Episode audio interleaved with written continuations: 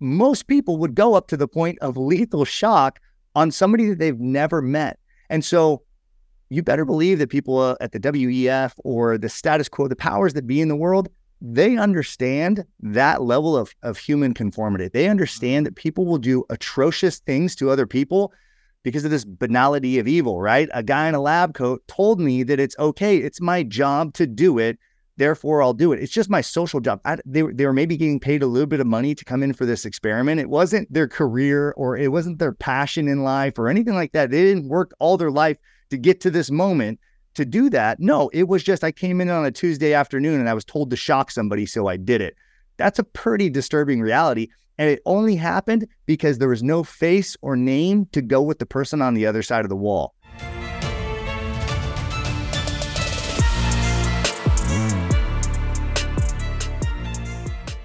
Hey, everybody, welcome to the What is Money Show. I am thrilled to have you here joining me on my mission to help shine light on the corruption of money.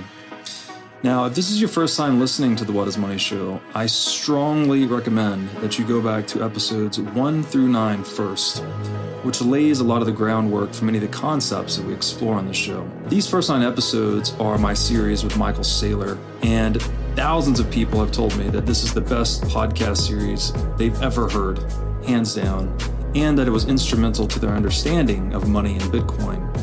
So, if you're looking to start uh, a deep dive into the nature of money, I don't think there's any place better that you can start other than episode one of this show. Now, a little bit about this show and how it makes money. The What is Money show is 100% sponsor based. So, all of our revenues are derived from direct sponsorships. And I strive to be very selective about the sponsors that I work with, specifically only using sponsors that I use personally, and also choosing sponsors that have values which are well aligned to the values expressed on this show, such as freedom, education, self sovereignty, etc. So, what I'm going to do now is a few ad reads right at the top of the show, and then I'll do a few more ad reads in the middle. And I hope you'll take the time to listen to them, as again, these are hand selected sponsors, and I think you'll like what they have to offer. Today's podcast is brought to you by In Wolf's Clothing. Wolf is the first startup accelerator dedicated exclusively to the Bitcoin Lightning Network. Four times per year, Wolf brings teams from around the world to New York City to work with like minded entrepreneurs, pushing the boundaries of what's possible with Bitcoin and Lightning.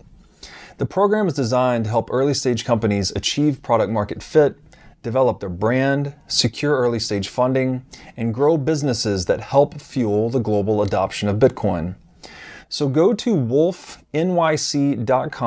to learn more about the program or apply. Again, that's Wolf NYC, W O L F N Y C dot com. Brian De Mint, welcome to the What is Money Show. Hey, Robert, how's it going, man? Good, man. It's great to have you here. Um, been talking about this for a while and excited to have this conversation. I think we're going to talk about some interesting topics. Uh, just by way of quick introduction, you are the head of marketing for the Orange Pill app, and you're also the author of the book Bitcoin evangelism. Uh, and today, I think we're going to focus this episode on a very interesting area, which is the interplay between social movements and technology, how each influences the other. Uh, looking at a few historical examples, and then we'll go into how Bitcoin is one of these, uh, one such phenomenon, right? Where technology and social seem to be very mutually influential.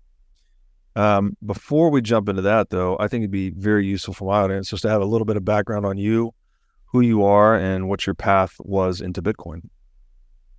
Yeah, thanks, man. Well, first off, I got to say, sitting here face to face with you is is kind of nerve wracking because not because of your awesome show that I that I love to watch and all that kind of stuff. It's because a few weeks ago I called you out to fight you at the main event of Pacific Bitcoin as a joke and then I had people DMing me. They're like, you know, Robert would kill you, right? And I said, yeah, I understand that. It was a joke. And, and, and so I was like, I should mm-hmm. probably DM Robert and let him know that I'm I'm totally just kidding that it was a joke from this guy Tatum Turnup. So I have no intention of calling out Robert. I've seen the man in, in real life. Uh, he's a monster. I've seen him boxing on uh, online. I don't want any piece of that. So, so well, well, I wanted to clear the air on that. I want to clear the air too because if it was jujitsu, which I think was the the recommended forum, I I've done one day now. I've had one day of jujitsu training, and I think you've been doing it for like ten years. I think you told me something like yeah, something like that. But so if, if I, I think I, you'd probably get me. I would assume. Maybe, maybe, but uh, I just wouldn't. I wouldn't want you to freak out and just start start throwing those hammer fists. I think that would be a problem. So, anyways, yeah, us jujitsu guys aren't known for our hands. Um, but uh, anyways, man, no, it's a, it's a pleasure to be on here. But yeah, man, my my orange pill story is pretty pretty simple. Um, 2013, first time I heard about Bitcoin. Uh, I'd started a business uh, when I was 22, a few years before that, and some of the guys that had mentored me as an entrepreneur had gotten into Bitcoin and they didn't really know why. They just thought it was interesting or speculative or whatever. And I remember kind of being disappointed with those guys that you guys are really smart. Why are you buying into this dumb magic internet money stuff? And uh, I came at it as a skeptic and I started studying Bitcoin because I wanted to kind of show them that it was all the things that everybody says at first. It was a pyramid scheme, it was a Ponzi scheme, yada, yada, yada. And guess what happens when you question truth? If you ask honest questions about truth, either it breaks or you break, but truth doesn't break. So you're going to break. So uh, I became a believer.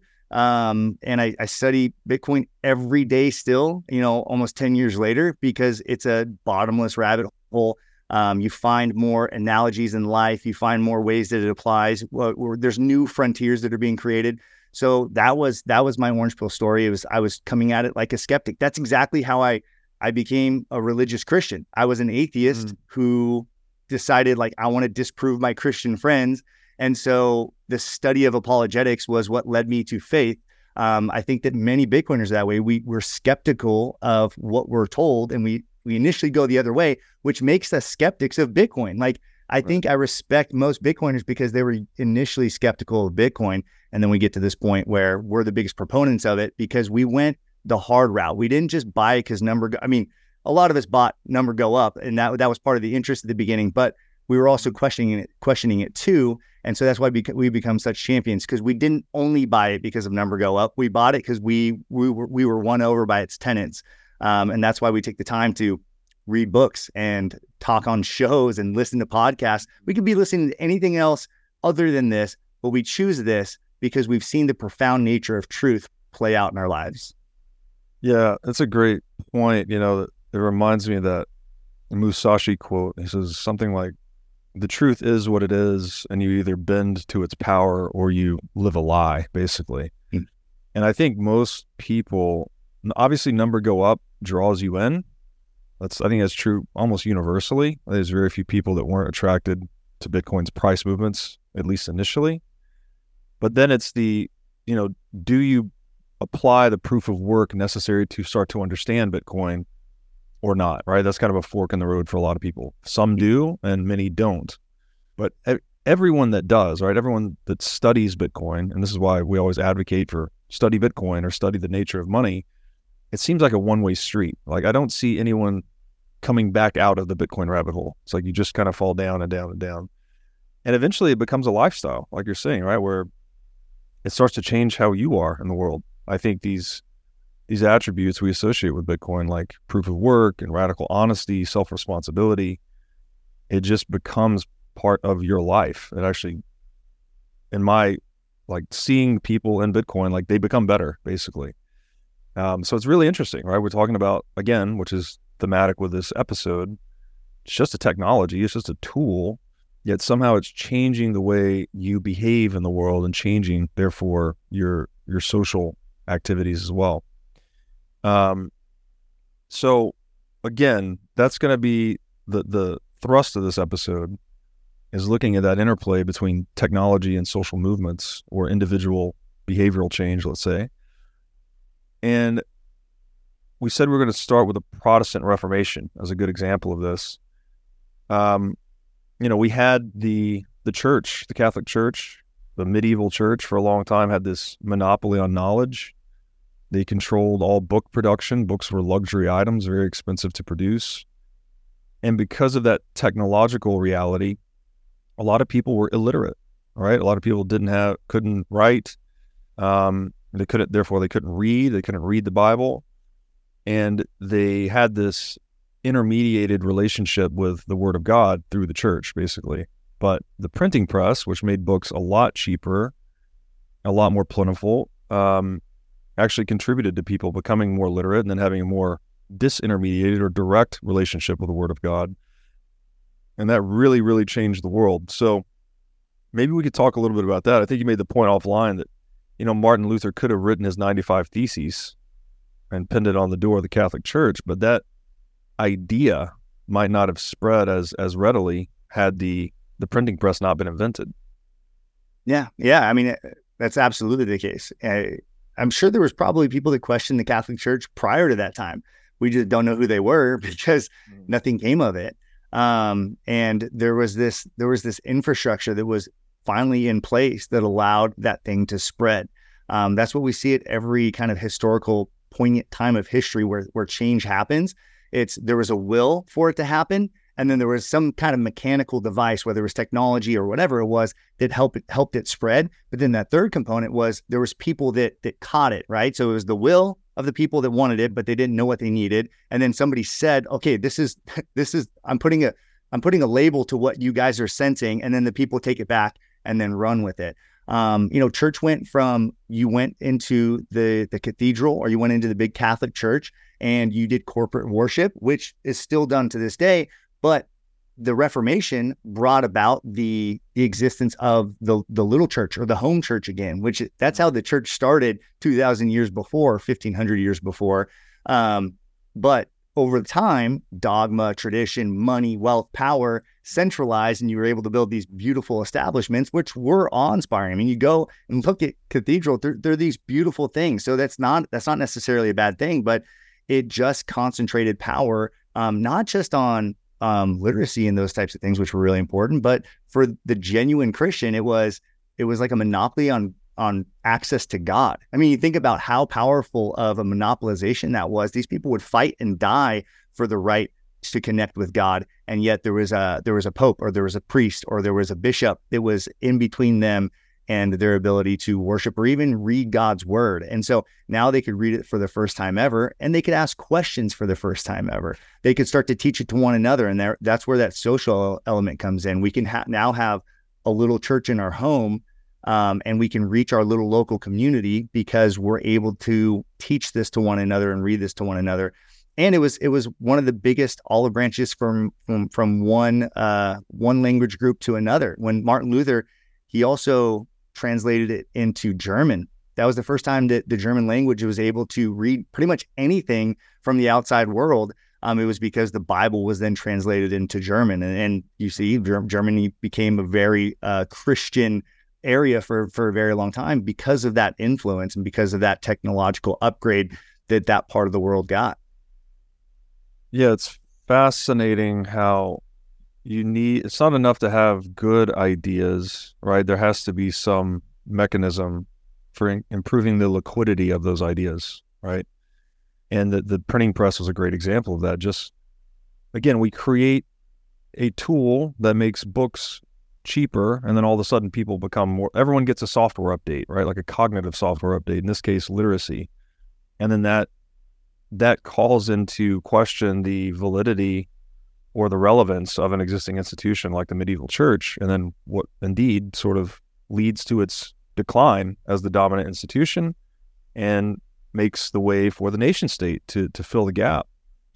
And I, am reminded here too. I can't remember the title of this book. It's Will Durant. He's a really prolific author. And they have a book. Oh, the the title escapes me, but it's a 100 page book, and it's like a summary of human history in 100 pages. And one of the core things, uh, core messages of that book is that this pattern of centralization and then decentralization has occurred and reoccurred throughout human history. They called it the systole and diastole, like the heartbeat basically of human history, is that we we centralize for a while and then things get so uh, corrupt, really. I mean, so so much wealth and power and influence concentrated in one place, and then there's some technological change, and then power and wealth re-decentralizes as a result. And it certainly seems like we're at one of those crossroads today um, under the paradigm of the nation state. But this was essentially, I mean, the, the printing press enabled this rebellion, right, against the dogma or the tyranny of the Catholic Church. And I guess to use Bitcoin speak, maybe this is kind of like a hard fork of Christianity, that it's split into the top down medieval church and the bottom up uh, Protestant Reformation?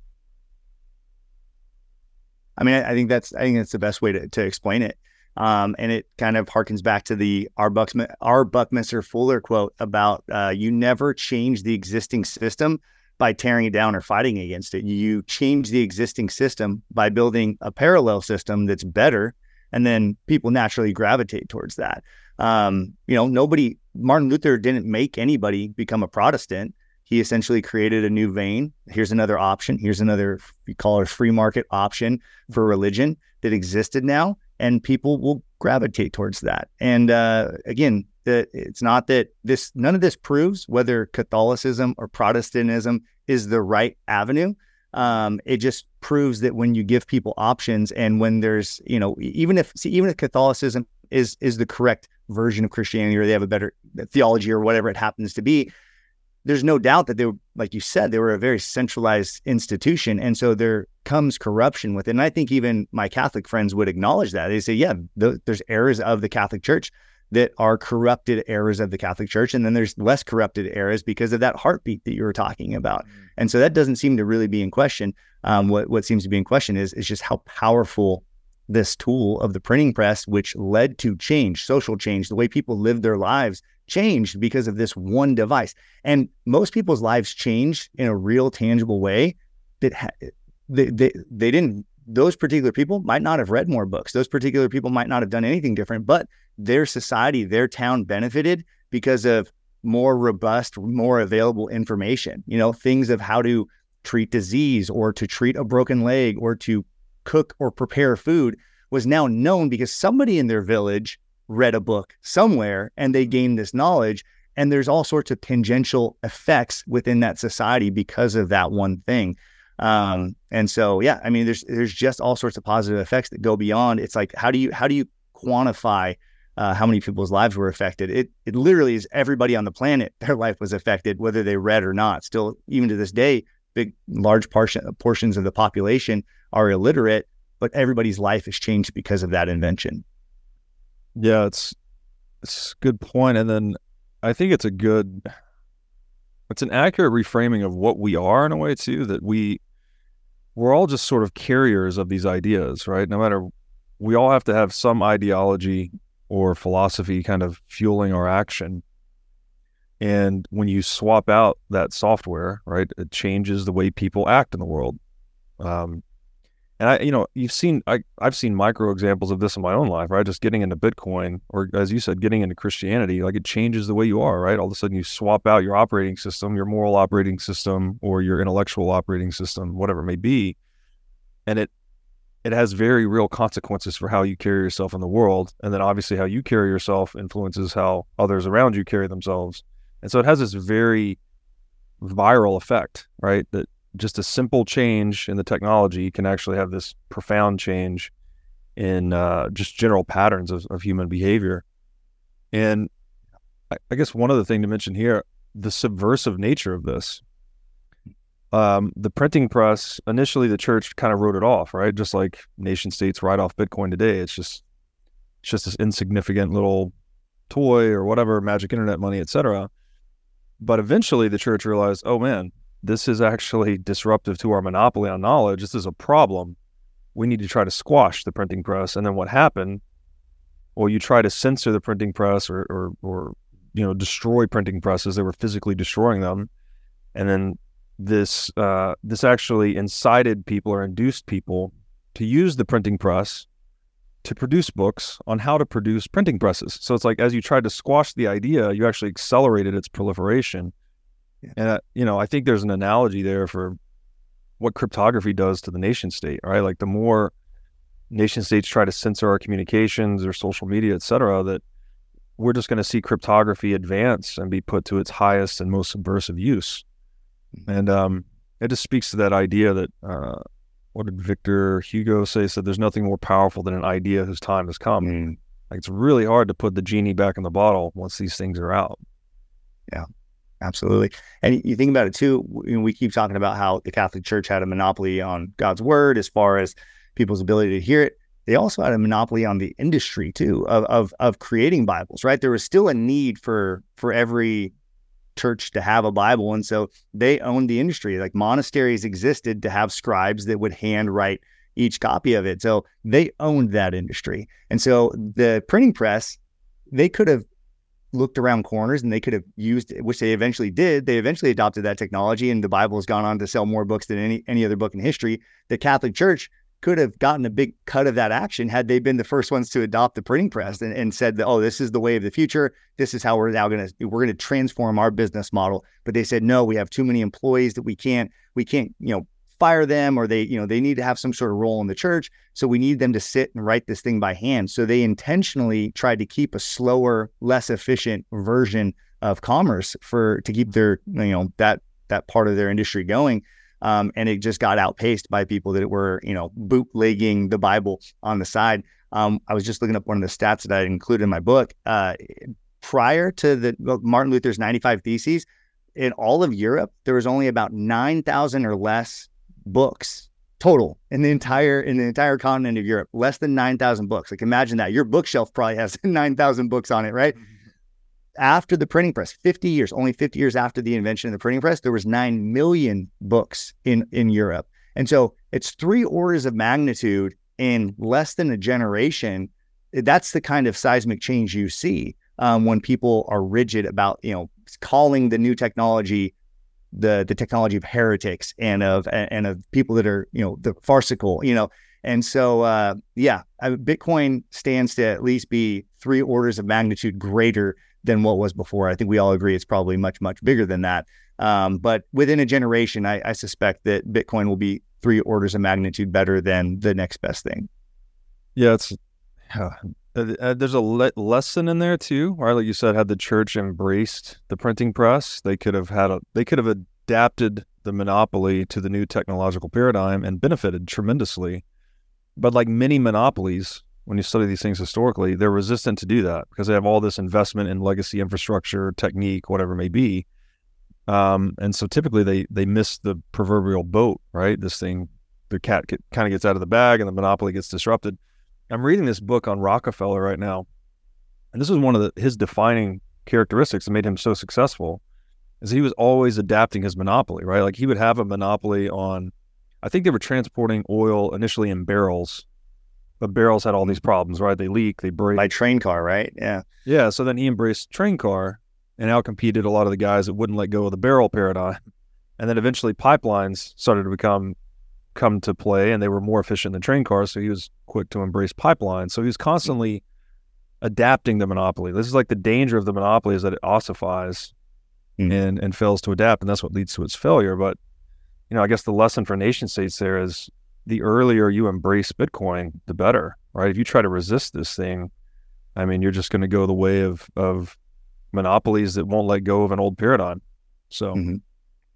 Well, and Rockefeller, one of the other things that made him brilliant was not just adapting his, his monopoly, but but finding every last reason to use the resources he's been given, right? So when he was making kerosene, it had this petroleum offshoot. And so what do you do with this petroleum byproduct? Well, you all of a sudden cars come along and you're like, wow, I can use this as fuel. Like my kerosene, my kerosene monopoly doesn't even matter anymore. Like I can produce this. But then the, when we create petroleum, it creates this goo. Like has goo. How do we? We got to spend all this money to get rid of this goo, this petroleum jelly that comes off of it. And he's like, well, what can we use petroleum jelly for? And you, you create all these different byproducts and offshoots and stuff. It's it's kind of now we don't want to say Bitcoiners are like Rockefeller because I think many Bitcoiners are skeptical of uh-huh. Rockefeller, but he's an interesting guy Bitcoiners kind of do the same thing. Like we have these Bitcoin miners that use all this energy and they have this byproduct, it's heat, it's this nuisance or whatever. But I was just listening to Simply Bitcoin this morning. They have these guys that are talking about heating your homes with Bitcoin miners and it pays for your electricity bill. And it, it's like mm-hmm. Bitcoin has, because we're, we're trained to look at the ways to create efficiencies, Bitcoin I have so much confidence in it because Bitcoiners are finding ways to adapt that monopoly. That's why Rockefeller had multiple generations of wealth when most people don't transfer wealth past a generation. They passed multiple generations because of this ability to pivot and to stay ahead of the curve. And that's where you see the differences between technologies that took over and thrived. There's there's the technological advantage, but then there's the social component of the people that took it and run with it. Mm-hmm. If the people in that social layer are creative and they find ways to use the excess or to pivot and to tailor it to the new the new paradigm, then they have the head start in the next leg of the race, um, where everybody else is starting from ground zero. Yeah, turning waste into revenue streams, right? Like uh, clearly very advantageous from an economic perspective. I've actually had some Bitcoin beef jerky too. They're using the heat off those miners to make beef jerky. It was, it was really no way. Wow, that's amazing. Um, okay, so yeah, that I mean, this is a great little vignette. I think that you had this top-down authority. The authority was premised on a certain technological reality, right? No printing press, right? They they had a monopoly on this. I think they called it the scriptorium, where they had people hand copying books, right? And it was very labor intensive, prone to error, slow. And along comes this very simple invention. The other thing interesting about the printing press is that it was not necessarily a, a novel invention. It was the guy Gutenberg pulled together a few existing technologies and he made this amalgam called the printing press, right? That I forget the exact ones, but the technology, all the ingredients existed. He was just the guy that put them together in the right way. And that's exactly what Satoshi did, right? He grabbed these different ingredients that prior cryptographers had created and he put them together in the right way to create Bitcoin. Um, so just sort of speaks to that. It's not like one lone, we have this romantic notion of one lone inventor, just like having the light bulb over his head and creating the thing. But it's really this process of trial and error, and someone finally makes the breakthrough where other mm-hmm. people have, have tried to forge the path.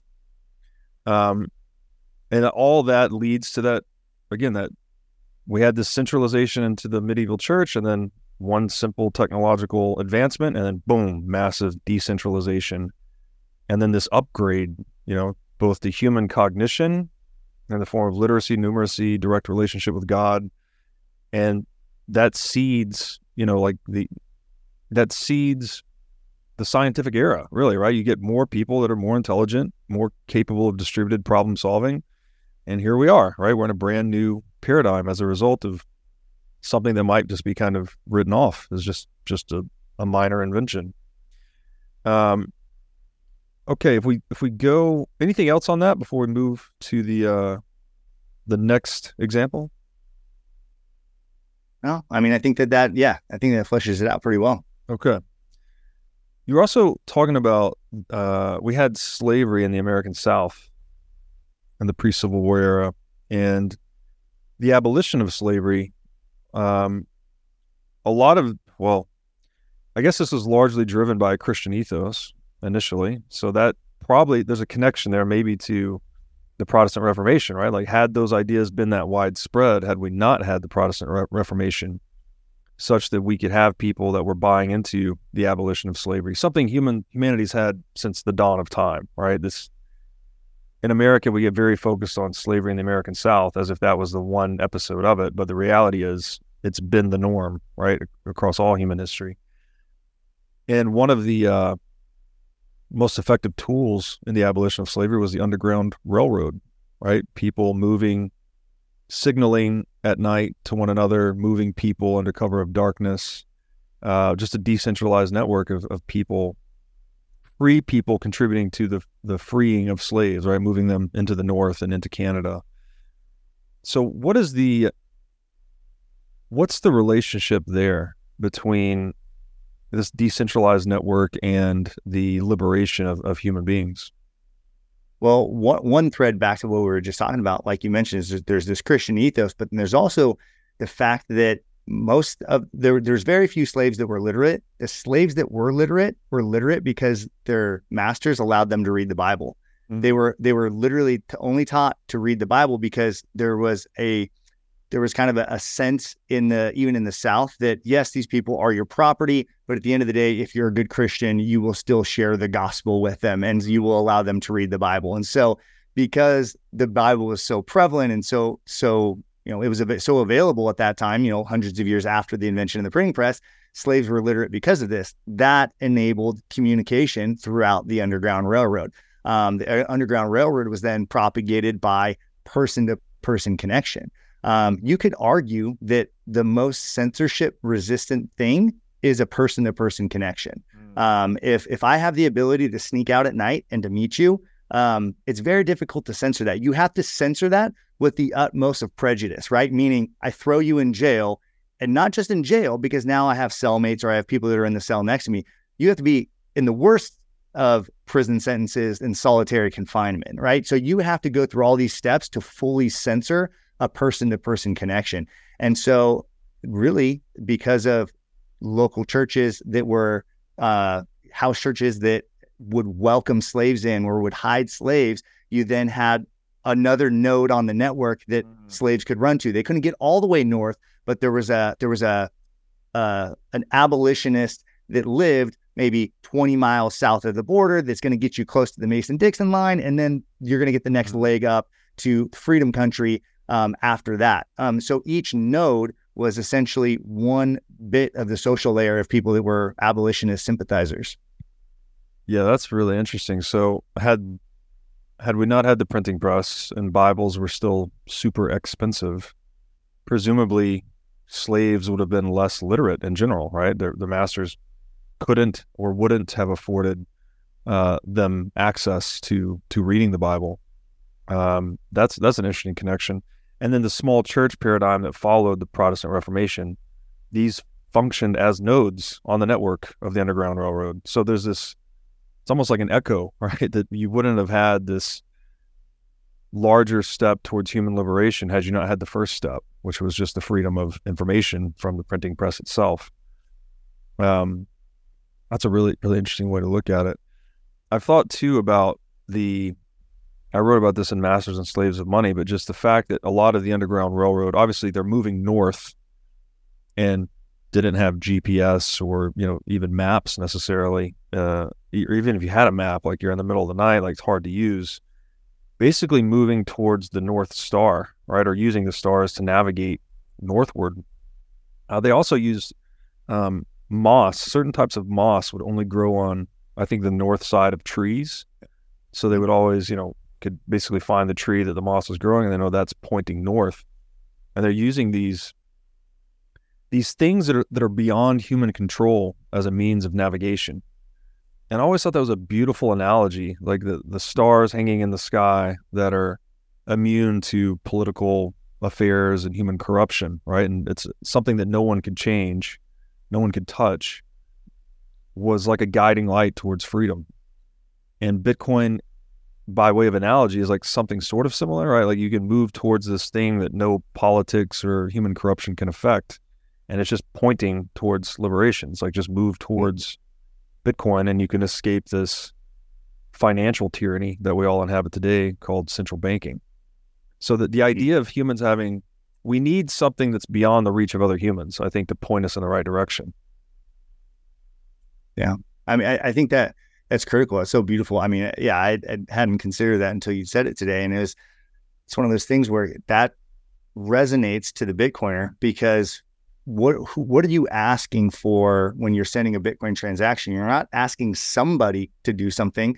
Um, I've heard you say this before. Uh, you you said it's it's a faith it's faith in axioms. Uh, I've heard you use that term before. We we really only have faith in things that are apparently true, right? Like mathematics, like uh, how do you ever really know anything? You you kind of have faith in this thing that you've always seen work just works. That's and uh, mathematics is is free of bias, right? Cryptography is free of bias, and so uh, I could be the worst person in the world. I could be the most chased after person in the world. I could be the best person in the world that's running for righteous reasons. Mm. And I could, if I need money, if I need a financial resource, I can count on Bitcoin in order to, you know, help me or to to get me to freedom or to keep my freedom protest and my my freedom of free uh, freedom of speech protest going for one more day, so my truck can have gas to get to the next stop or whatever it happens to be.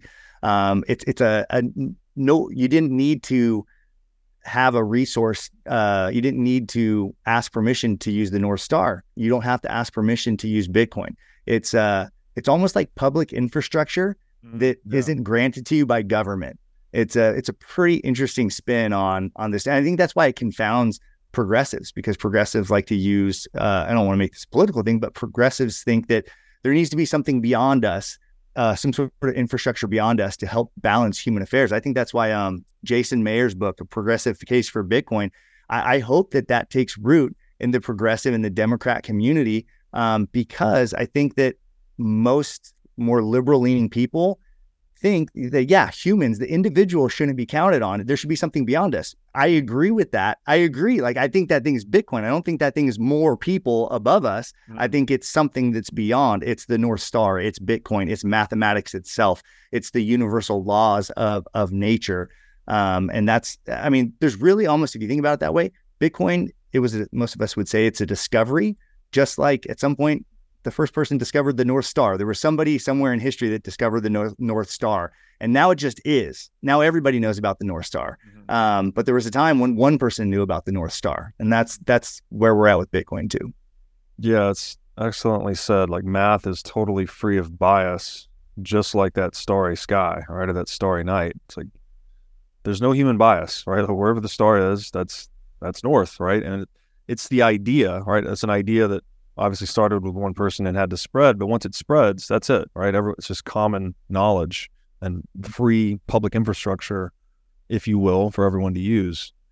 Um, and in many ways, I don't know why, but what was coming up for me there is like it sounds almost like an argument for God too. That just this idea that there's something beyond human control, beyond human comprehension, right? That um, we have to have a respect for or reverence for. Otherwise, you get into the. It's something like uh, it inoculates you against totalitarianism, which is this idea of totalizing knowledge, right? Mm-hmm. This is the final plan. This is the utopia. This is the final solution, whatever it may be. If you have this faith in in how I use the word God, I know it's a very loaded word, but this faith in that which, so let's say the God just being the word for that which is beyond words, you know if you have faith in that reality then you can discover things like this that are that are very useful whereas if you yeah. think the totalitarian's given you all the the knowledge then you're not going to look for anything outside of what the totalitarian's given you and so you're you're you can fall prey to these delusions right you know yeah. um, all the romantic lies that that totalitarians have used to control people well yeah and and i know we'll get into this in a second but the totalitarians they use technological revolutions to also state their points as well. And and we'll dive in this and maybe hopefully in, in, a different manner. Um, but in the industrial revolution, uh, the rise of communism came out of this thing uh, I've heard it called before in philosophy circles called the eschaton, meaning that humanity thought we reached our highest form. And during the industrial, like by by today's standards, that sounds stupid, right? Like industrial revolution, there was so much more technology to come. But think about it from their standard the industrial age looked nothing like any other point of history. We never had things that weren't humans produce something. We never had something do something for us without a person doing it. Now, one man could do the work of 10,000 men. So that lent it to itself to this idea of communism. Look at one guy can do the work of 10,000. Everybody can live in utopia. It, you don't need to make money anymore because one guy or a few people can produce all the potatoes we need and they can produce all the shoes that we need. And so, yes, we can finally have the utopia.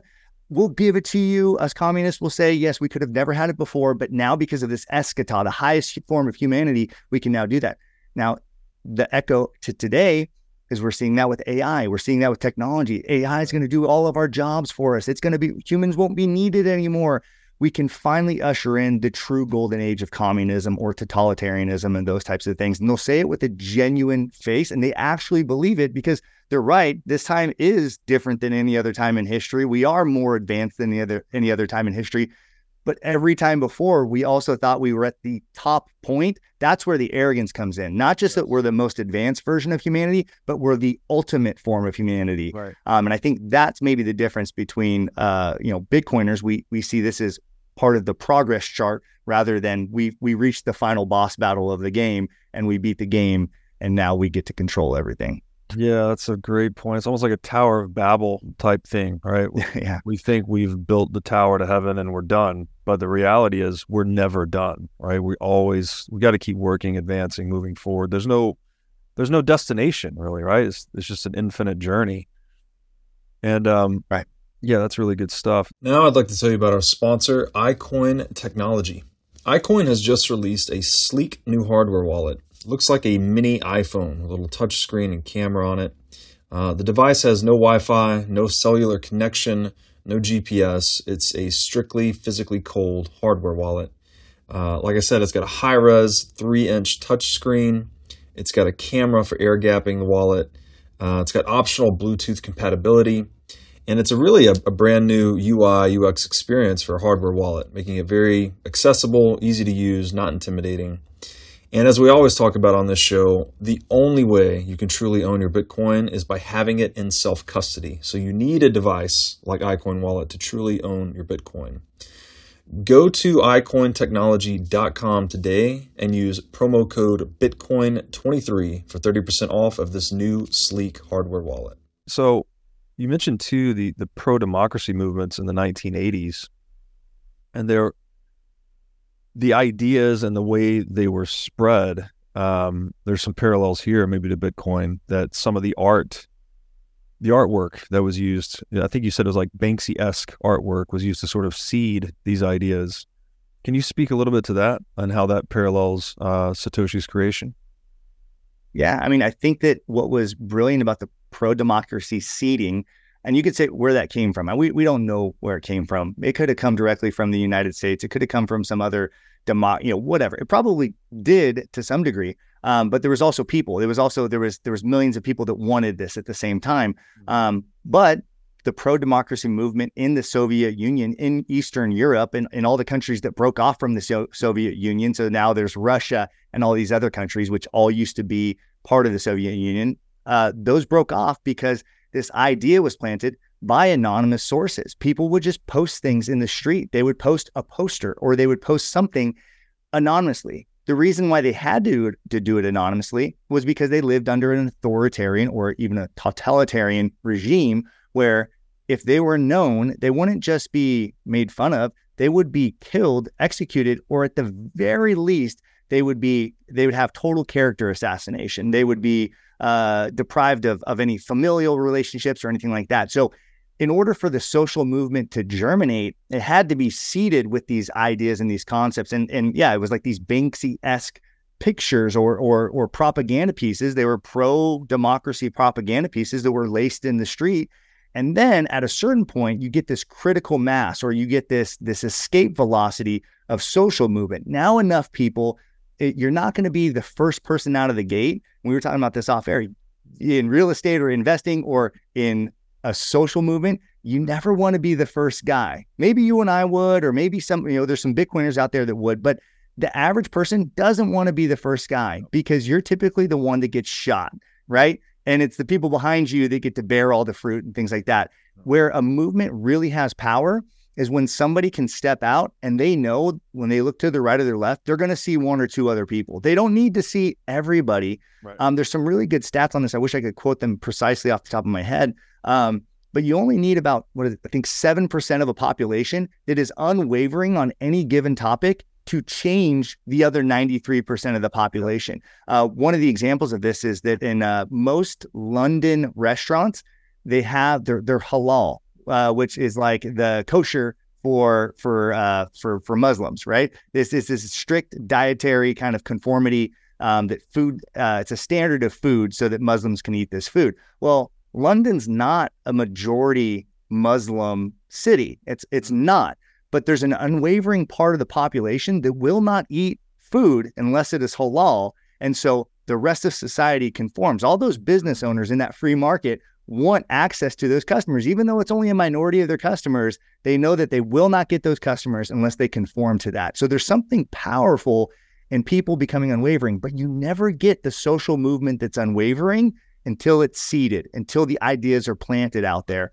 And so the pro democracy movement of the 80s in Eastern Europe was very similar to Bitcoin, like how Satoshi was this anonymous person. You can't character assassinate Satoshi Nakamoto. Hmm. Uh, that was very intentional from the inception.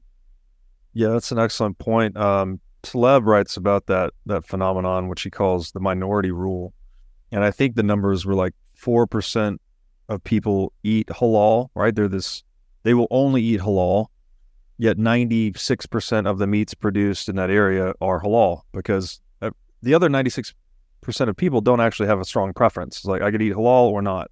So as long as the, the cost of creating halal versus non-halal is close enough, there's so much efficiency to be gained by just making all of it halal. And then, you know, the, the majority doesn't care, the minority really does care. So there's this dynamic where the the preferences of an intransigent minority can have outsized impact on the actual output, right, of the actual result. Um, I think there's a lot of parallels there with with Bitcoin too, right? If people just as Bitcoiners, we intransigently want to hold hard money, it kind of forces the hand of other people over time. It's like they're just they just want to store purchasing power. But it's like this small group of people figured it out and they're doing it better than you, then eventually you just kind of have to conform. Um, I'm reminded too that the Churchill quote on the whole East West or the, the, the pro democracy movements. Churchill said something like democracy is the worst form of government except all of the others. And, you know, that was maybe that was the idea that was being seeded because was, the Berlin Wall was built in the middle of Germany to keep East Germans from moving west, right? It was like you were imprisoning them in communism, essentially, preventing them from moving towards democracy. And not that, you know, democracy has its own issues. If anyone wants to go read Democracy, the God That Fell by Hoppe, he makes an argument that, you know, there's trade offs to any form of statism, but democracy and state capitalism is definitely better than communism. And so you saw people moving that direction. And um, it's interesting to think that those ide- it was those ideas again the spread of those ideas people knew that there was a brighter place out there a brighter future potentially for them such that they were willing to like scale this wall and risk life and limb just to escape uh, a worse form of governance which is which is communism and this idea of the whole the anonymity, right? Feeding the decentralized movement because it's no longer you're not pinning it to a person. It's not like people are following one guy necessarily. So when to- Satoshi disappears, what do Bitcoiners say? Like we are all Satoshi, right? It just becomes this idea that we all have versus we're all following this actual guy that you know someone could character assassinate, as you said, or denigrate or vilify. You know, you just basically make him look like a schmuck and and really jeopardize the entire movement. Whereas if that movement is decentralized, where do you point the gun? Who do you character assassinate? Right? It just doesn't work. So it's really fascinating to look at it that way. I think you said something about Spartacus too, that there might be a, a connection there. Yeah. Um, so I mean I've, I've I've watched the Spartacus movie, or read read the Spartacus play uh, several times. So I'm no Spartacus expert, but the part that stands out to me as it relates to this uh, this point precisely is at the end of the movie. So Spartacus Spartacus was a, a gladiator that created an uprising within the Roman Empire. He got all the other gladiators to rise up against the tyranny of Rome, and so they become they they they get defeated at the end. It's a, it's a sad ending. They're they're defeated, but the triumphant moment comes when they're surrounded and the Roman general he's never, I mean, think we think we, we always know what our enemies look like. We know what Putin looks like or Zelensky looks like or whatever. They didn't know what Spartacus looked like. They didn't know who he was. Uh, um, every, all of the gladiator soldiers were these poor looking guys. So the Roman general said, we only want Spartacus. We want to, we want to crucify him and execute him to, to stand as a symbol against uh, uprisings and, and, you know, any kind of resistance. So just give us Spartacus and we'll let the remaining hundreds of you go. You can go home and you can even you can go free.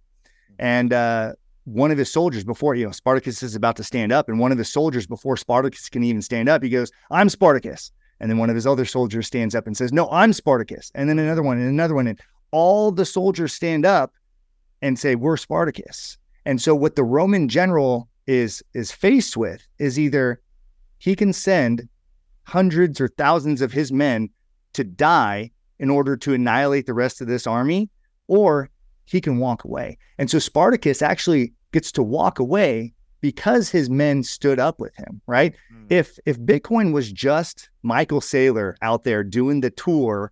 And he was sticking his neck out and there was nobody else in Bitcoin, the the social component component was gone. There was just a rock star in. Bitcoin character assassination. People would would try to uh, uh, hostile takeover, MicroStrategy, or mm. whatever they could do to take this guy out. Enough power could could uh, converge against somebody like that, no matter how rich or powerful they were themselves.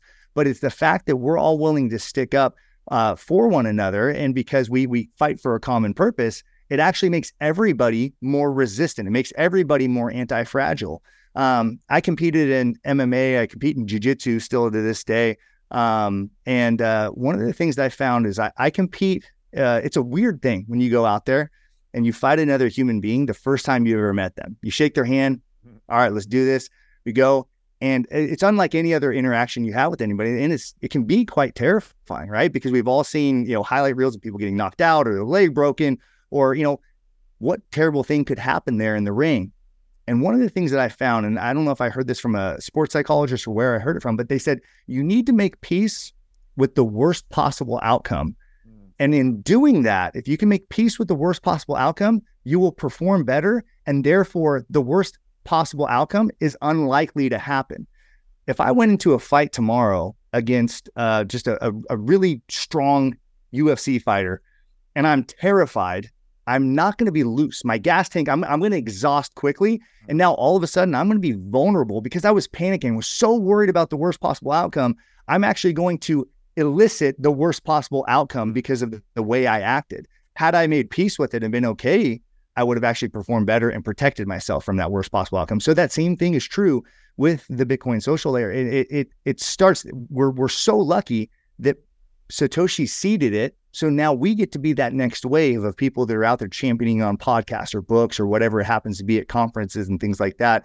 We get to be the ones where we're the we're the soldiers where that where some of them have already stood up and said they're Spartacus. So now it's also okay for us to stand up. And every ex every person that comes and stands up makes Bitcoin exponentially more mm. anti-fragile, makes every Bitcoiner more anti-fragile. So yeah, what is, you know, when when you release a podcast, it's like what what's in it for you? It's like you're gonna wake up more Bitcoiners and mm-hmm. that protects your Bitcoin, it protects your position.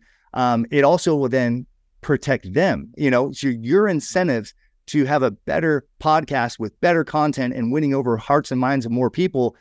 Yes, w- that's great. We know exactly where Robert stands. Like he is doing something that's in his own best interest, even though you have reasons beyond that we know at the very least that Robert, if, as long as, as me as a Bitcoiner, Robert, I hope your this episode or uh, the next episode with somebody else on it gets to 10 million views mm-hmm. because I know that me as a Bitcoiner will be better off because of it. That's how the Bitcoin ecosystem works. It's it's the antithesis to fiat. Fiat is the you you top down authoritarianism and the oppression of the, the the other the other side. It's a completely different paradigm through which uh, society runs, and so it's a it's a much more robust and beautiful version with Bitcoin. Yeah, that's brilliantly said. I think every Spartacus that stands up, right, you're increasing the network effect non-linearly, right? Just like when you add a new node to the network, Metcalfe's law, the value of the network goes up exponentially. It's the same thing, right? Every Spartacus that stands up makes the entire group exponentially more robust or anti-fragile. And it's beautiful how Bitcoin does that, right? It's aligning our selfishness or our self-interestedness with selflessness in a way. It's like, yeah, sure, I can put out a new podcast, wake up more hearts and minds. That's good for me. That's good for my Bitcoin stash, but hopefully it's also good for the collective, right? That you're actually waking people up to something that's more useful for them. It's more beneficial in terms of preserving their life, liberty, and property. So it's this great, it's this beautiful alignment of incentives, I guess. And I don't see that many other places in the world. Like as you said with fiat, it's the opposite, right? It's like my win has to come at your loss. But Bitcoin is is kind of an ultimate win-win in many ways. And on the the accepting radical acceptance of the worst possible outcome, I think this is Musashi again. I'm not sure, but the the way of the warrior is the resolute acceptance of death. Like if you're going to move things in the world, then you just need to accept that you know life is short. You're going to die. That is the worst possible outcome. Just accept it radically and wholly, and then you're then you're liberated, right? Then what what is there to be afraid of? Like we're all going to the same place, so let's just make it meaningful, right? Mm-hmm. On, on, the way there. Um, Beautiful. Really good stuff there. Um, okay, we should talk about the psychology of totalitarianism which is a book by Mattias Desmet. He's been on this show.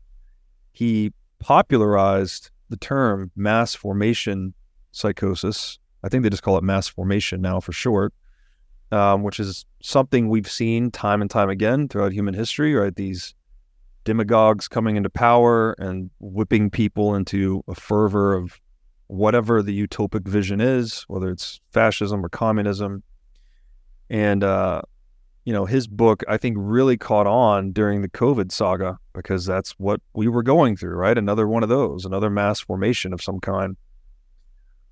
And so what this is kind of I think you said offline, this is kind of like the flip side to the social movements, right? So the, the social movement would be these ideas catching fire, if you will, organically and leading to, to radical social change. But there's another, there's a counter move to that, and that is the totalitarian trying to push their own ideology, I guess, into the group, rather you know sort of counter to this organic movement. There's an there's an inorganic top down um, effort. So what what is it like what, what are your views on the psych- psychology of totalitarianism i think you mentioned too the importance of ritual to this mm. uh, to this dynamic yeah that, for anybody that hasn't read his book the psychology of totalitarianism i mean you got to read it. It, it. he does a fantastic job with with breaking this down um, and he talks about the steps in which it happens and so the more people that understand that, the more we can, again, become anti fragile so that we can see the next set of steps. Now, Bitcoiners do this. I mean, we, this is kind of part of our ethos and we're always making ourselves more anti fragile. We're always questioning the status quo. So that's the first thing you can do. That's what makes you so resistant is just questioning where a narrative's coming from. Um, but what you do is you create, you create, actually, he, sorry, I wrote it down because he said it comes in four steps.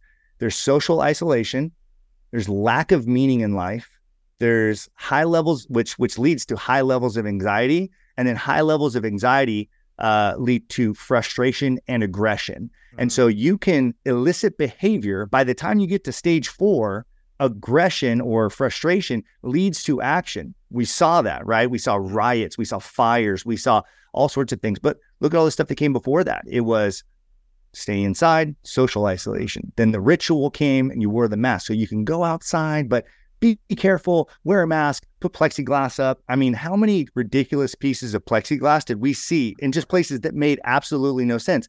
It was a way for people to put a stamp on we're part of this. It's it's all pieces of propaganda. We're like we were talking about the pro democracy movement and these Banksy type things being posted around. That's exactly what the stickers were that said, please give six feet of distance between you and the person in front of you. That's a Banksy esque type of propaganda done by the mass formation side of things. Um, I remember in my business, we have a we have a chain of wellness studios, and uh, I, I my, my marketing girl put up a sign right when COVID started and said, "Due to COVID, COVID was in all capitalized letters. We are we are doing X, Y, and Z. I said, "Take that sign down now." I, I, I told her I was like, "I'm, I'm very I'm, I'm not a very firm boss." That was one time I was like, "Take that down. We will not have anything in our stores that has resembles that at all. There's not going to be a mm-hmm. sticker anywhere, anything. Guess what happened? Nobody actually got into other people's space. Like people naturally just stayed a little bit further apart. They, as humans, they were able to do this on their own. Um, when they were given this freedom to operate in the in the in the old way of things, people acted in a civil and and very courteous way to one another. Um, but Mass formation doesn't like that. If if a government agent, which they did, we had people from the county, they would come into my business and say, "You need stickers here, and you need this." I said, "Look, it you can come in and audit us at any time, and look what where, what people are doing. First of all, they're coming into a wellness business. They're actually improving their health by doing this.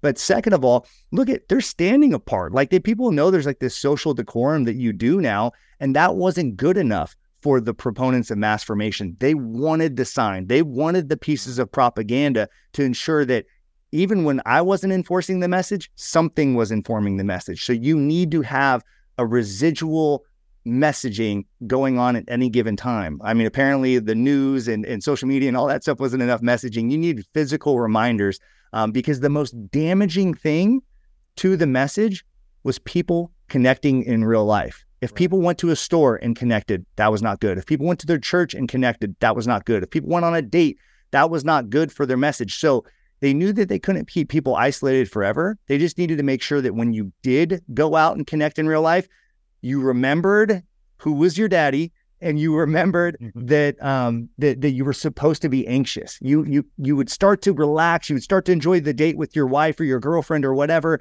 but then you'd look over and you'd see a guy with two masks on that's serving you your food. Like that needed to serve as the reminder to keep Mm. the formation going. So anytime the social movement tried to get healthy, people tried to break out of the mass formation, they needed something to rein it back in. Um, and so, what was ultimately the cure? It was information and it was social connections. Those were the things that broke the mass formation. Yeah, just like as we've said throughout this episode, right? That it's hard to censor that peer to peer interaction and information spreads through those channels, right? And so when when information's spreading, we're we're figuring things out on our own. We're discovering truth. We don't need commands from on high necessarily. And you, I can't help but wonder the whole social isolation attempt, right? The top down social distancing, as it was called. You know, again, consistent with everything we've talked about up until this point. Well, that seems like a classic divide and conquer strategy, right? Keep people separated, keep people from interacting, keep keep information from spreading. It's uh it's sowing fear and divisiveness, like all the things that are resistant to top down edicts. You're trying to uh, corrode or weaken or disintegrate somehow, and it's back to that point with Spartacus, right?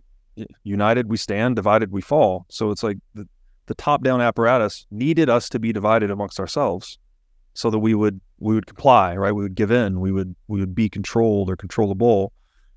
And I saw even yesterday, you know, there's talk now that I don't know if it's a new pandemic or a new COVID mutate mutant variation, whatever, but this uh, trending on Twitter is do not comply. Like they're talking about the possibility of bringing mask mandates back, and people are in a, in advance of this just saying like absolutely fucking not. Like just do not comply with this bullshit.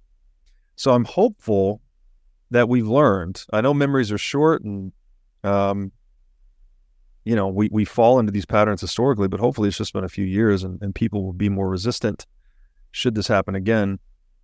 And you know, th- th- there's always a romantic lie, right? There's always the, you know, so Marxists had the from each according to their ability to each according to their need, right? We don't need private property. We'll just all be in this brotherhood of man and we don't need markets. We don't need prices. We don't need any of that. We'll just love each other and I'll work hard and give you what you need and you do the same for me. And obviously that led to total, a total catastrophe, right? In terms of starvation, you know, mass murder, et cetera, et cetera. And I think that we had a romantic lie this time around. It's like nobody is safe until everybody is safe. It's like that's simply not true. That's simply not true. There's no such thing as nobody is safe until everybody is safe. That you know, it's always this utopic thing of like we all need to come together and uh, create the utopia, but it comes at the betrayal of the individual, right? It's like I'm going to take away your individual rights so we can improve the collective interest or the greater good. And so it's very useful, I think, to be a student of history in this regard that those this moral camouflage that the collective or, the, or let's say the top down apparatus puts on is it's always a lie, right? It's always a deception. So it seems very useful to just to see that play out, you know, both in real time over the past few years, and then see that it's happened historically as well. Um, and well, yeah, if I if I could just say Yeah. say one thing on that point, I mean, it, the further my responsibility gets away from myself, the less effective I am, and that's true for anybody. So so say if uh, I'm on the street and somebody comes up to me and tries to mug me, I I I'm pretty good at running. I could probably run away and get away, or if I have to fight, I can I can defend myself pretty well.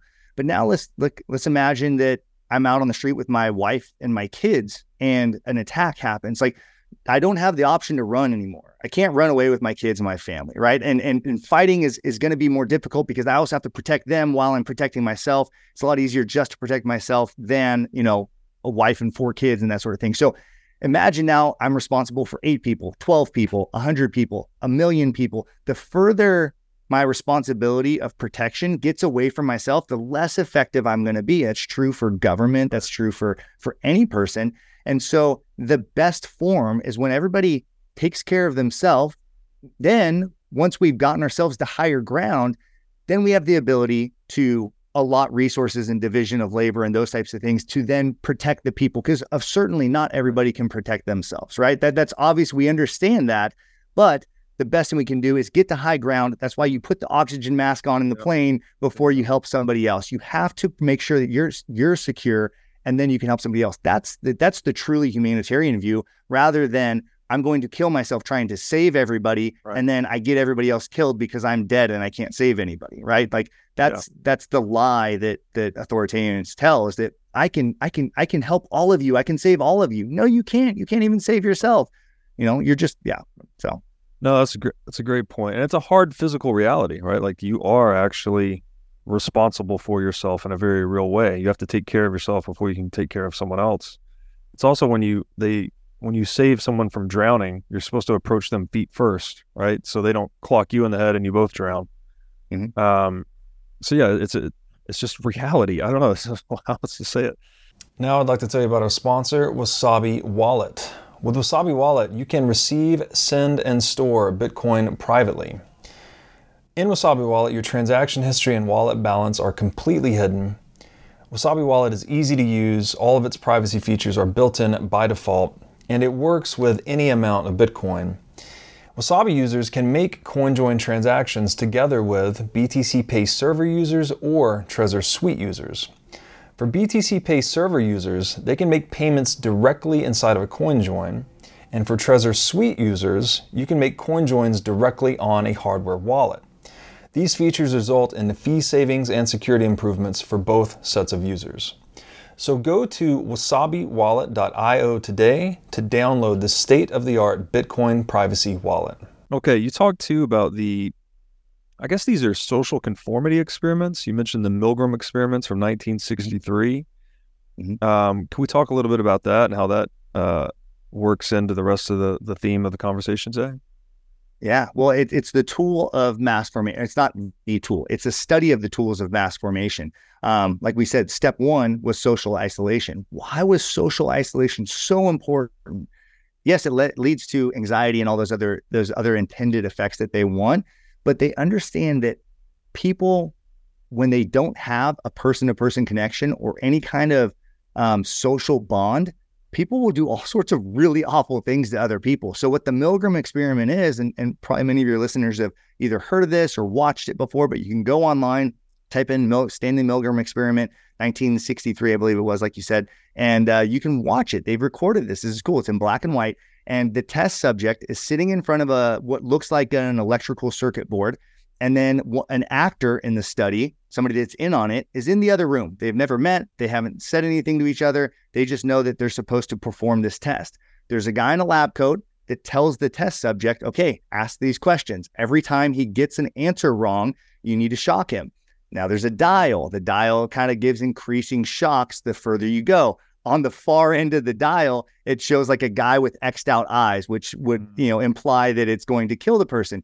Sure enough, the guy gets, you know, asks a question. The guy gets an answer wrong. He shocks him. You hear an ow from the other room. So, one, we we find out that people are willing to inflict inflict pain on other people, um, almost with no questions asked to a certain degree. Then, once you get into the more severe ranges, you'll start to get people visibly uncomfortable. Um, it's, it's shocking how long it takes for people to even get visibly uncomfortable. Then you get people that are willing to inflict pretty serious amounts of pain. I mean, the screams they're fake screams, but they're coming from the other room and they're very severe screams. Like if your neighbor was screaming like that, you would call the police. Ow, ow, you know, very panicked scream. Like you're you're doing something very damaging to this person. And then when people would start to ask questions, they would turn to the guy in the lab coat and they'd say, you know what, I don't feel comfortable with this. The guy in the lab coat would say, You signed up for this. You need to do this. We're counting on you to do this. He never said, "Hey, well then you do it." He never said, "I'm walking out of here." and this is repeated a repeated study. It's something the vast majority of people in the study. I wish I had the exact number. It was something like 80 or 90 percent of people would continue on that dial. Now, like I said, at the end of the dial, it had what was implied to be a lethal shock. Most people would go up to the point of lethal shock on somebody that they've never met, and so you better believe that people uh, at the WEF or the status quo, the powers that be in the world, they understand that level of, of human conformity. They mm-hmm. understand that people will do atrocious things to other people because of this banality of evil, right? A guy in a lab coat told me that it's okay. It's my job to do it. Therefore, I'll do it. It's just my social job. I, they, they were maybe getting paid a little bit of money to come in for this experiment. It wasn't their career or it wasn't their passion in life or anything like that. They didn't work all their life to get to this moment to do that. No, it was just I came in on a Tuesday afternoon and I was told to shock somebody. So I did it. That's a pretty disturbing reality. And it only happened because there was no face or name to go with the person on the other side of the wall. Mm. Think back to COVID, think back to mass formation. It was people without faces, without names, without identities. Or if they did have an identity, it was the dangerous person. So maybe even it is our duty to do something bad to them, to mm. report them, to do those types of things. Um, certainly, people will do pretty, pretty mean things to, to one another if there's a lack of social connectedness. That's such a good point. The whole idea of disconnection leading to the downfall of empathy, right? You like when you can't see look someone in the eyes, right? It's very easy to just have that loss of empathy, I guess. And then um, also when there, you know, when there are movements, think of like what Hitler did to the Jews, right? Like he dehumanizes them first, right? He causes the um, calls them, you know, scum, right? Like disgusting scum. We have to purge the scum. We have to clean these. You're dehumanizing them, right? And so, and that seems to be necessary to justify the atrocity itself. So even in this micro example of just putting a wall between people, like you're dehumanizing them, right? You can't see them, you can't look them in the eye, so the empathy is is is lacking. And there's also this blind faith and authority, right? Or blind compliance that's interesting. It's like just because the guy's in a lab coat and you know, he's sort of leveraging the agreement you made, like, oh, you signed up for this, that people will just kind of keep going all the way up to a lethal dose. I mean, it's very, it's a very telling and kind of scary way to look at, at human nature. And I don't, I hope Bitcoin, it seems like Bitcoin gives you a healthy skepticism of authority, right? Just by encouraging you to take authority for yourself, right? And, and question things in general that I would like to think if you put some Bitcoiners in the Milgram experiments, they their percentage rates would be much lower than 80 or 90 percent. I would hope so. I would hope so. So, um, which maybe segues nicely into the, the final point here is like, you know, we've t- talked about technologies and how they interact with these different various social movements. Bitcoin is one such movement, right? There is a technological layer, there's a protocol layer, but there's also this social layer built on it. And to simplify this somewhat, I guess, you know, you have the Bitcoin nodes that are selecting which rules they want to comply with. And then the mining, the miners are basically enforcing those rules. So that's the interplay between, you know, the the selecting nodes being a social layer and the miners being the protocol layer. Um, the question that I, for me, and this is a big one as it pertains to Bitcoin, is like, to what extent do incentives actually influence general patterns of human action? Like, how much can we change?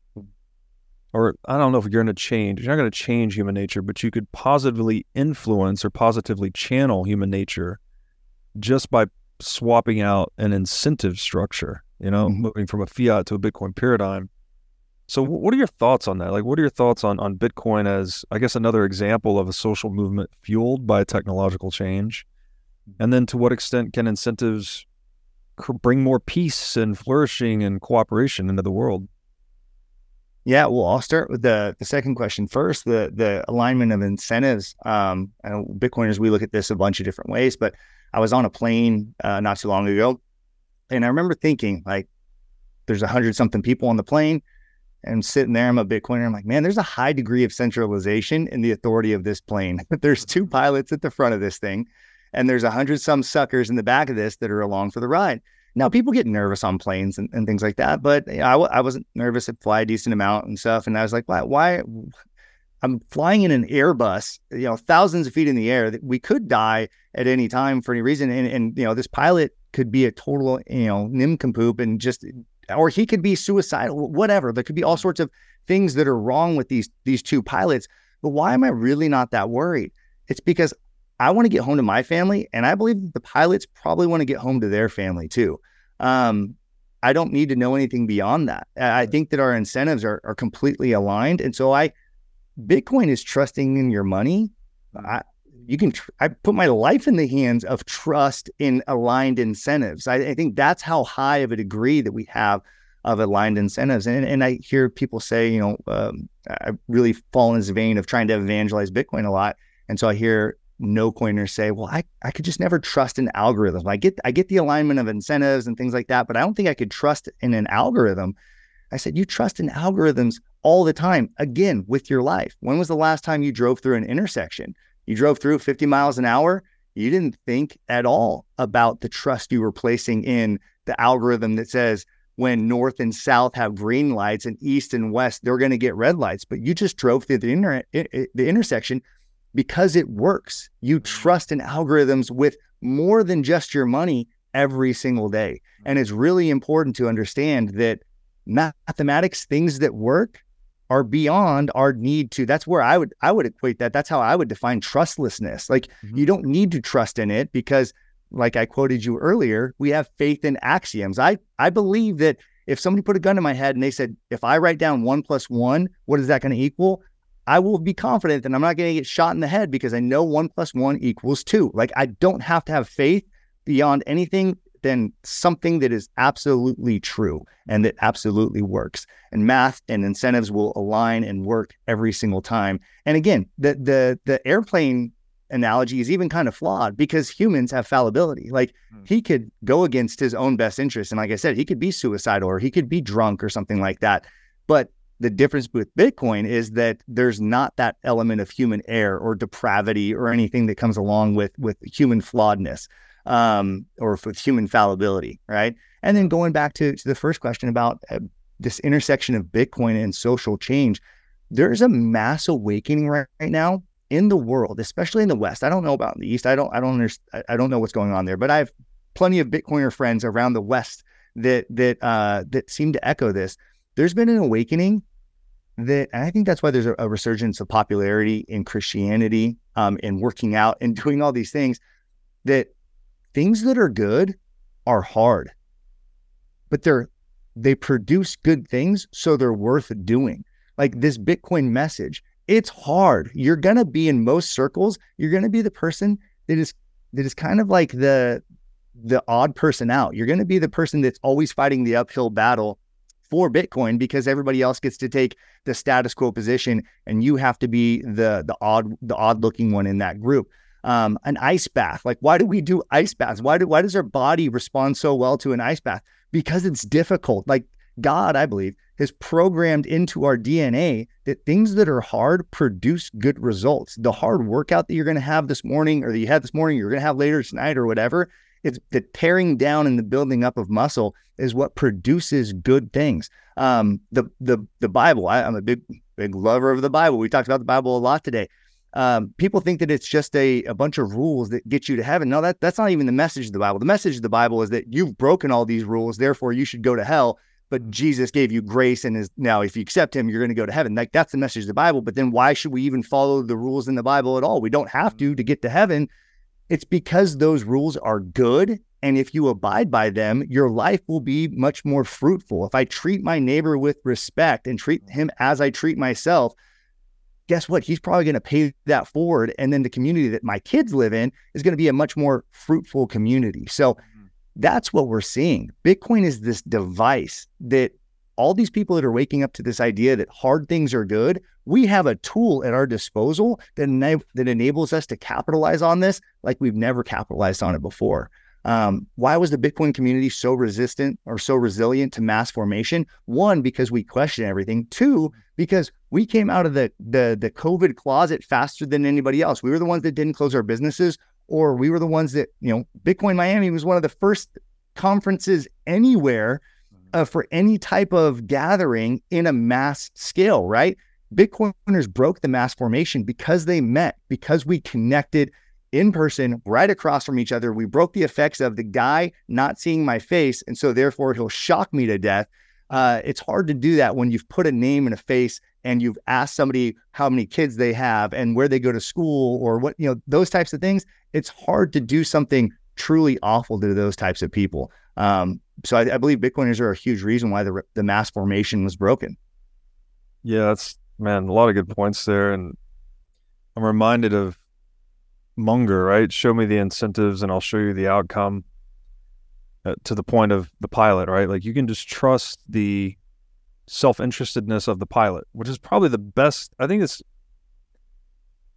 ideally we all want certainty, right? It's faith in axioms. One plus one equals two. Ideally, everything that I do in the world could have the certainty of one plus one equals two, but that's not the way the world works, right? We actually do need. There's a lot of uncertainty in the world. We need to contend with it, and so absent that, the best thing we can do is to be able to trust someone's self-interestedness, right? Like the pilot wants to get home to his family, just like I want to get home to my family, so I can trust that he's going to pilot this thing well because his skin is in the game, right? Our skin is in the game together.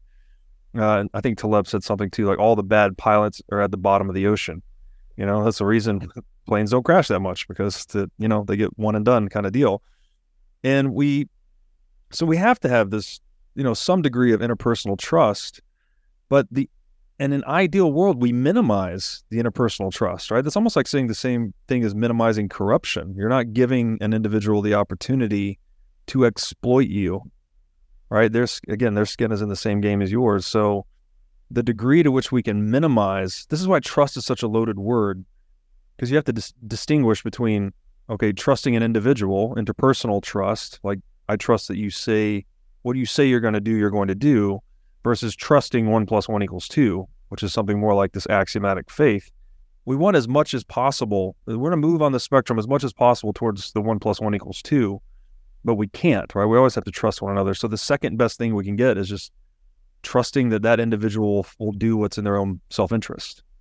And so again, we're back to this this Bitcoin thing is just incentivizing people to operate in their own individual self-interest is also what promotes the collective interest. Like it's a very beautiful schematic. Like I, I don't need, again, I don't know that there's another example of this really. You could say, and and you know, you brought up Christ. It's like it's a beautiful one, right? It's like we all act that way, then the whole world actually gets better. Like we if we respect one another, we treat one another as ourselves, we don't tell lies, we love God above all else, which is, you know, again, to make it a non-theological thing, like just respect that there is God is the word for that which is beyond words, right? There there are limits to our knowledge. It's, it's a humility, right? It's an adoption of, of a humble position or a humble orientation to the world all of those things actually make your life better, right? Like you're able to learn. There's more uh, cooperation and reciprocation within communities, and there's more truth, right? Like we're we're in a better uh, relate. We've got a better grip on reality, I guess, by by following the ways of Christ. Mm-hmm. So it's fascinating to me, you know, that I don't know Bitcoin as being this like fundamental incentive system change could be like one of the ultimate peacemaking tools. Um, who knows to what degree, right? Like, I guess before Bitcoin, Christ was the ultimate peacemaker, right? Just getting the West to adopt these ways of being. It's given us, there's a great book on this called Inventing the Individual. Hmm. Private property rights, right? That's not, we didn't even have a conception of the individual before Christ. So the, the fact that you can go and open a bank account now in the West and it mostly works as long as you're not like a peacefully protesting above the the northern border in Canada at the wrong time of year, then your private property rights mostly work, and that helps us uh, get on together nonviolently. And so I don't know. I wonder to what extent Bitcoin can be an extension of that that end. You know, just trying to create a world in which we all play by fair rules and you know, when the rules can't be bent, twisted, or broken, we sort of treat each other with a lot of respect. You know? yeah. So. Well, and, it, and if it helps people understand, like, oh wow, the money when we play by rules that makes life better so then i adopt other moral systems right and you know we were talking about truth you know people i i genuinely think if if I take a stance of of always telling the truth, my life is going to be better off. There's going to be times where in the moment it it kind of stings or whatever because I might have to tell somebody an uncomfortable truth or something that gets me in trouble. But if I I genuinely believe that always telling the truth is a good is a good idea. Mm-hmm. Now, the cool thing is I believe that will catch on in society as people see the truth of things like Bitcoin. And so guess what? we as Bitcoiners, we never tr- we never trust in people's good nature. But the cool thing is, people will have a better good nature because I can believe that when somebody else believes like me that truth is the best way to go, then more people will tell me the truth. It doesn't mean I always have to believe that, but I will live in a world where more more people value truth.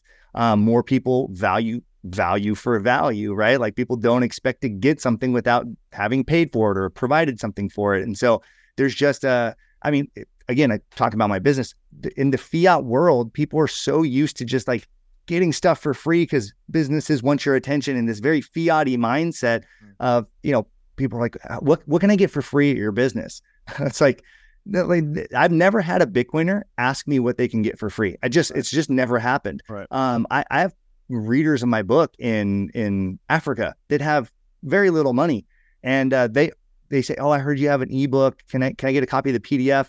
Um, let me send you something." I, will say, "I'll send it to you for free. I want you I want you to have this. No, let me send you some Sats. Let me send you something, and it'll be something like two days worth of salary for that person."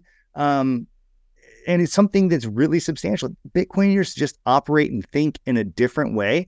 And that person, the cool thing is I can be confident that when that person gets a copy of that book, they're probably going to read it because they've invested some mm-hmm. something that's of material value to them.